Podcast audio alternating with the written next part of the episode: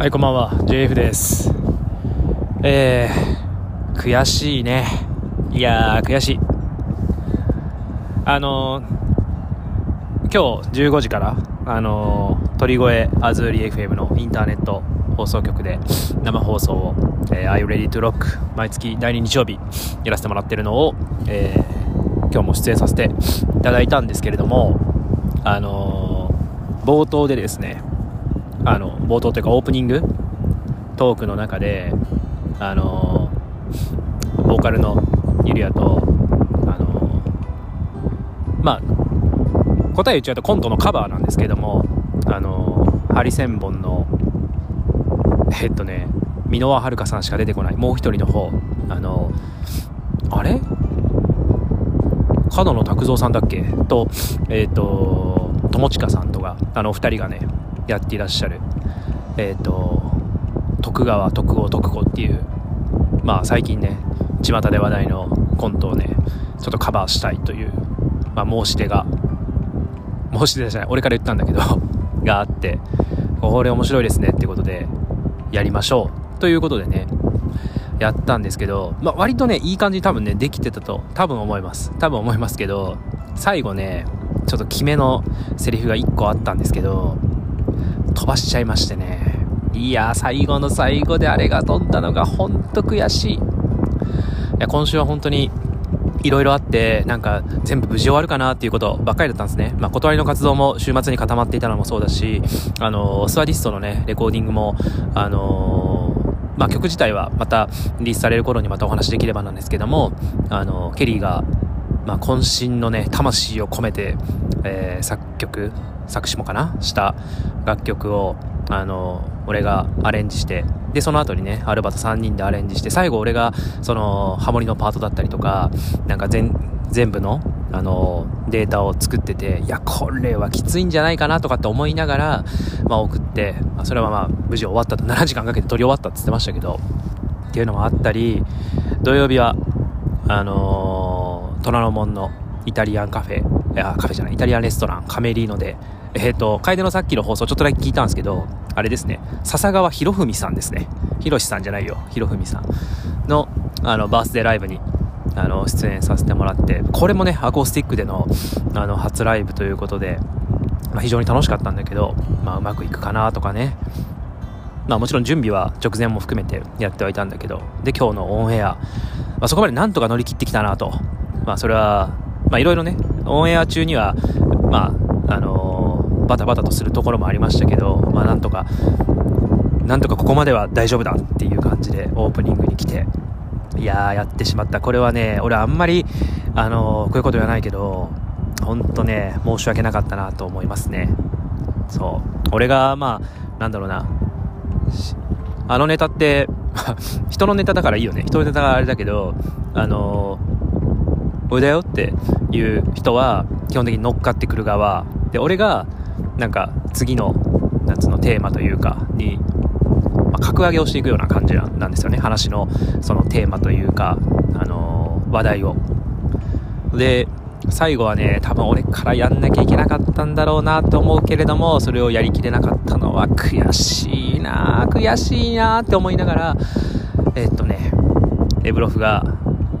えー、登場してゲストトークまあその辺りはねずっと悔しい思いをしながらまあでもねあのまあ、3人が喋ってるのを僕は横で聞いてで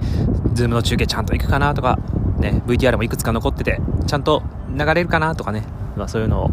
考えながら、まあ、なんとか乗り切った感じですね。はい、本当に。まあ、昨日のライブもそうですし、まあ、今日の放送もそうですし、まあ、ご覧いただいた方、本当にありがとうございましたと、ですね。はい。で、まあ、そんなこんなありながら、今日は朝、まあ、朝一番というか朝からあのお断りの新しい楽曲の、あのまあ、主にリズム関係のねレコーディングを、えー、リバーリバースタジオリバーサイドスタジオちょっとどっちかあれだけどの、えー、スタジオでドラムとベースのレコーディングを朝からすごい遠くの音なんですけどねこれブーンってバイクめっちゃ遠くですよめっちゃ遠くなのにここまで聞こえてくる。そうリバースタジオでドラムと、まあ、リズムリズムトラックのレコーディングを朝からやっていてでそのレコーディングに参加していたメンバーもあの生放送ではね中継で、ね、お二人ともお誕生日おめでとうだね本当に。あの参加してもらったりとかっていう感じで。俺も朝一からスタジオの方に行ってまあああだこうだね。言いたいこと言わせてもらって。いや本当にまあねあのパンジもあのまあ言われた方が、あの、逆に助かるわっていう感じでね、言ってくれて、でも内心、うるせえなこいつはとか思いながら多分、俺も結構細かいこと言っちゃうからね、あの、言われ、まあね、まあそういう、そういうのもありながら、いい作品っていうのはどんどん出来上がっていくんだろうなと、まあ思いながら、そう朝からスタジオ行って、でね、やっぱりそのレコーディング始まっちゃうとね、もうそこにのめり込んじゃって、あのそう、リバースタジオから鳥越アズリ F までって、ね、調べたら自転車で30分ぐらいっていうのが分かったんで、本当に、まあ、オンエオンエア自体は15時からだけど、その前打ちだったりもあるから、1時間ぐらい前には入んなきゃっていうことで、本当時間ギリギリまで、あの、レコーディングには、あの、参加して、で、ダッシュで行ったら、意外と、まあ、早く着いたというかね、時間よりも、思ったよりも早く着くことができて、で、オンエア終わったら速攻ダッシュで戻ってきたら、もう結構完成していて、まあそんな、なんか気持ちいいね。なんか俺が出る時ってある楽曲の、あのー、1曲ちゃんと終わって、で、次の曲の頭の方何テイクか取り始めたところだったから、あのー、もちろん自分がね、あの、聞いた、最初に聞いた時にちょっと気になってたところとかっていうのはあったんだけど、戻ってきたらもうその楽曲もちゃんと、ね、まあ、ケリーディレクションのもと完成していて、すんごいかっこいい。いや、本当にドラムとベースだけでこんな曲がかっこよくなるんだっていうね、ぐらいはい、すごいクオリティ高いものになっていたので、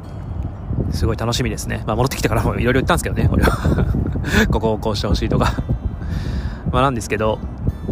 本当に一日の間でこんないろんな活動をバンドの中でね、できるっていうのは、まあ、幸せなことだなって噛みしめながら、最後は、そう、あの、リバースタジオ、高橋さんのね、やってらっしゃるリバースタジオから、まあ僕の住んでいる地域までは非常に近くてというか、僕がいつも、あのー、自転車のトレーニングで走っている、まあ、川沿いのコースがあるんですけど実はその川沿いのコースをずっと走っていくと彼のスタジオにちょっと遠回りなんだけどたどり着くということで今日はそのレコーディングが無事終わって、まあ、放送終わってまたレコーディングスタジオ戻ってでレコーディングスタジオで、まあ、終わレコーディングが終わった後にそのままその川沿いのいつものコースに、まあ、入ってで、まあ人1人多分いないよね。ちょっと大きい声で喋ってるけど いない、えー、東京湾の端まで、まあ、昨日ねあのえっ、ー、とそのライブに参加とか出演した3人でケリーがあのおすすめのというかね歩いててここはいいんじゃないかっていうラーメン屋二郎系ラーメンっていうんですか？あんまり俺詳しくないんだけどすごいね油とチャーシューとなんかほんとこってり、こってりっていうのかな？あれなんだろう？油がすごいたくさん入ってる。まあ美味しかったんですけど、一口一口は美味しいけど、すごいダメージの、まあ来るというかね、パンチのある。今なら今日の朝の時点でも、なんか、胃が気持ち悪いとか、胃腸が気持ち悪いというのは全然なかったんだけど、なんかね、なんていうの？こういうの残、残尿感じゃないわ。なんて、すごいな、なんか、気持ち的にすごい残ってる感じ。うって感じが。でね、あのーちょっとわかんないんだけど、昨日の夜俺が寝る直前、もう倒れ込むように寝ちゃったけど、寝る直前に自分のその、なんつうの、体を、なんかちょっと触ってたらってちょっと変変な人だけど、触ってたらね、あれこんなところに俺なんか脂肪というか、あったっけ？みたいなところに、ちょっとなんかね、油感があったんですよ。これは、そのラーメンの影響では多分ないと思うんだけど、で、ちょどうしてもね、そのこともね、気になっていたので、今日は最後、トレーニングで締めようかなということで、はい。まあ、体力、記録が残っていれば、今日の夜も筋トレの生配信をして、もう本当にぶっ倒れるように、多分今日は寝ると思いますが、はい。まあ、1週間お疲れ様でしたということで、えー、次の収録は、収録？このポッドキャストはまた週末になっちゃうんじゃないかなと思っておりますが、はい、頑張っていきましょう、はい、では皆さん1週間お疲れ様でした。JF でした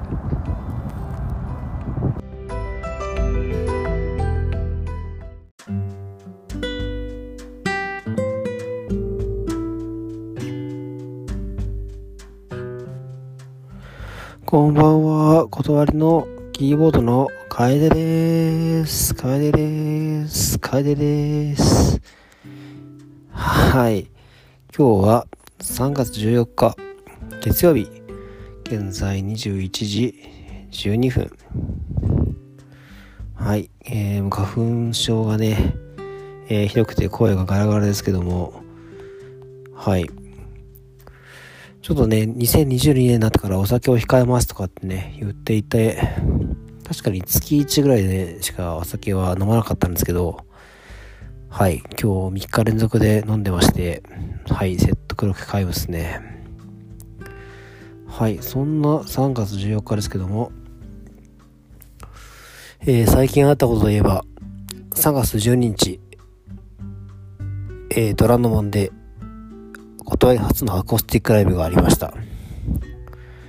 え、招待してもらったのはね、え、笹川、えー、博文さんですね。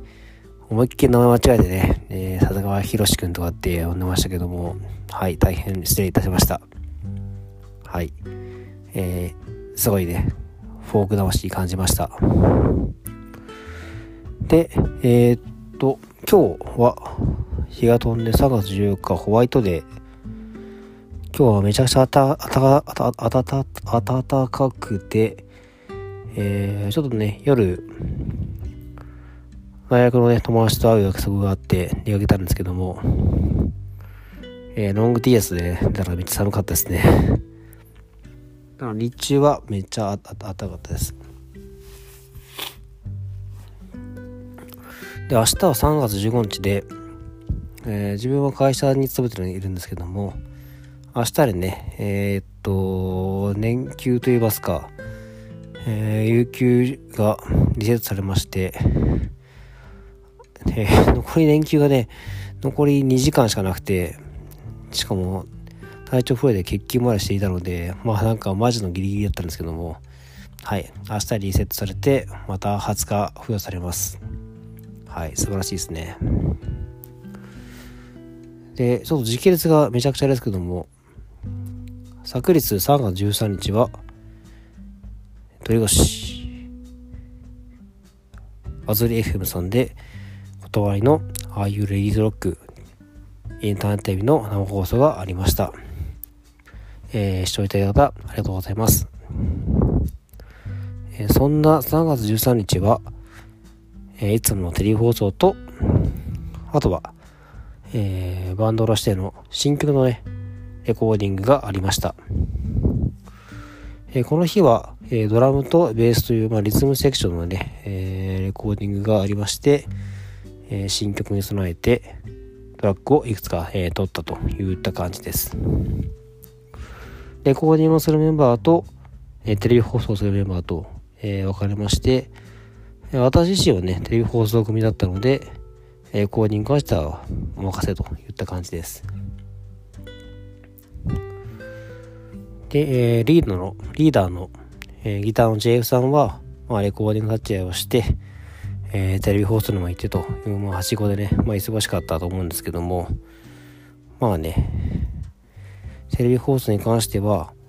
まあ、やっぱり生放送は難しいなと思う瞬間が多々ありました。まあ楽しかったですけどもね、なんかもっとうまくやれたかもしれないなーなんてちょっとね、うん、反省もありつつ、次回、うん、4月はもっとスパークしたいなというところです。そしてゲストゲストとして、えー、来ていただいた、えー、名優のビジュアルアーティスト、エブロフドタシ君。貴重な時間ありがとうございました。えー、会ったのは実に4年ぶりなんですけども、えー、放送終わった後に、断りのケリー君から、楓がすごい楽しそうだったと。エブロフ君と会うのがやっぱり楽しみだったのか、そんなオーラがあったと言ったところで、えー、言われまして、結構ね、必死に喋っていたという感じだったんですけども、さすがエブロフ・ドット・アッシュと言いますか、うん、やっぱ楽しかったですね。で、えー、っと、そんな3月14日でしたね。違うな。それは昨日の話だ。3月13日ですね。でね、エブロフ君とはね、まあ、テレビ放送がね、始まる前に、少し喫茶店でね、打ち合わせをしたりとか、まあ、終わった後に軽く打ち上げをして、で、その後もね、なんか男二人でね、喫茶店で、シラフで2時間も喋ったりという感じで、あのー、うん、つもりの話もたくさんあってね、あの、やりたいこととかね、なんかいろんなことを振り返ったりとか、えー、断りについてとか、エブロフ君のね、ポストイットの、えー、新しく作っているゲームに関してとかっていう話をね、していたら、話が尽きず、延長戦っていう感じでしたね。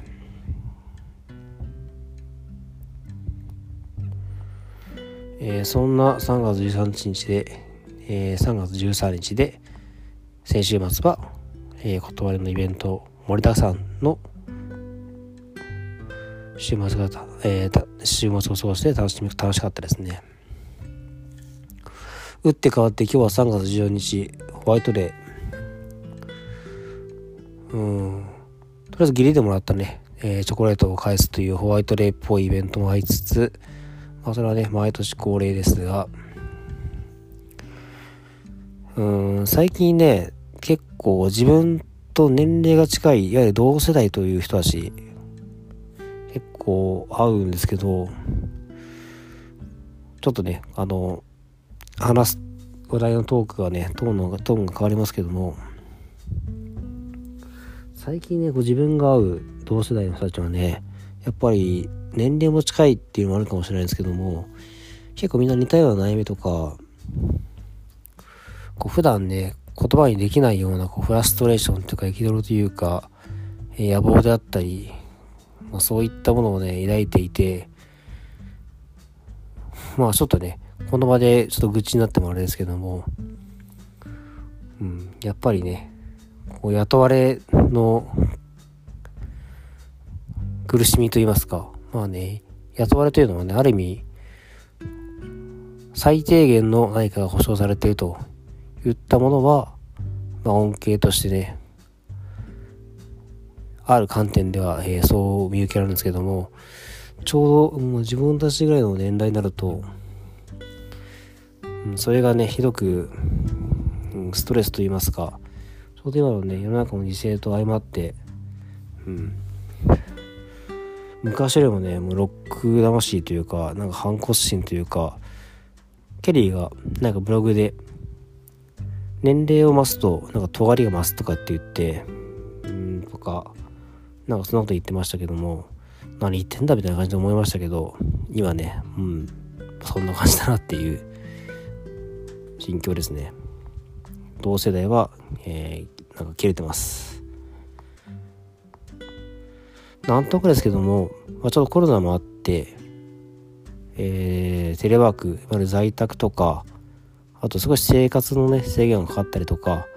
ライフスタイルとか、えー、趣味の過ごし方的なものが少し変わって、あ、割となんか変わった生活スタイルも結構ありだねっていう感じで、こうスーツとかね、こうネクタイをしなくなった瞬間の、えー、生活リズムに慣れて、うん、なんかそういったテンションのね、うねりがあるのかななんてことを、今日はね、別の学生時代で友人と会ってそんな話をしてました。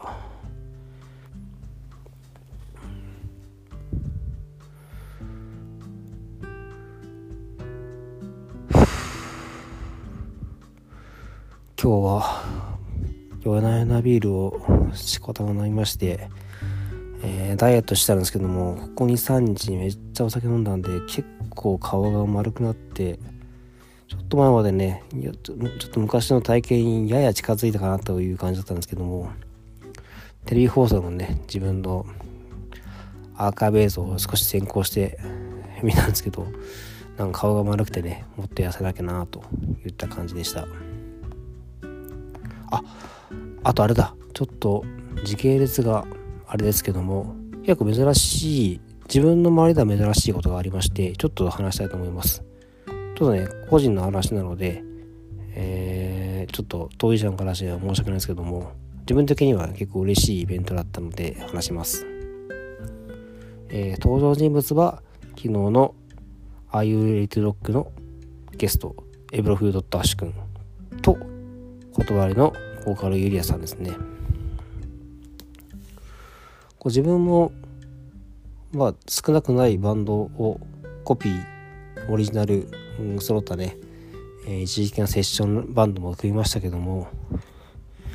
なんだかんだねこうババンドのボーカルっていうのは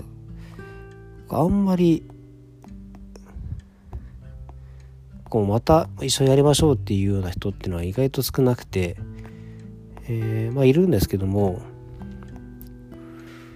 ちょっとやっぱりうん、違うタイプの人が多いんだなというのを他の楽器のねプレイヤーにと比較すると思います。そしてエブロフ君とは、えー、公共歌劇団という、えー、男6人とかね7人いた、えー、結構やかましいバンドで、えー、一緒にやってましたし、えー、ユリアは断り今のメンバーで、えー、やってます。まあ少し似たようなね、構成であり、まあ、結構ね、爆音と言いますか、多少控えめじゃない、えー、ちょっとね、上品な音楽をやってますので、えボーカルもね、やっぱ悩みがあるんですよね。うるさいですからね。というところで、うん、ボーカリストのね、なんかあの、同じような断りのケリー、楓、JF と、えー、一緒にやっていてこうしたらいいとか明日は方がいいとかねそういったものを意見交換をねしてるイリアとエブロフトとアッシュを見て何か感慨深いものを感じました。やっぱりボーカリストは、まあ、体調とかね声の調子とかもありますし割とテンションとかもあると思うんですけどもうん昔からやっぱりそんなに気にかけてあげあげられてなくて自分自分自分自分っていう感じでエゴイズムをねこう押し付けていたのかなというところがあったので、えー、彼ら彼女のね話を結構忘れないようにメモしています、うん、鮮明に覚えていなきゃなと思いました。というところで、えー、ちょっとね、ろれが回ってなそうなんですけども、ちょっとね、早口でかぶせ気味に喋って、かつね、こう人のやってることをね、こう上から管理とかね、監査とかした従うタイプなので、ちゃんとね、見守るというようなね、少し大人な姿勢を見せれればいいなと思うえー、来期です。はい。3月は、えー、無事自分の数字目標も達成して4月に迎えたいところですね。はい。それではまた。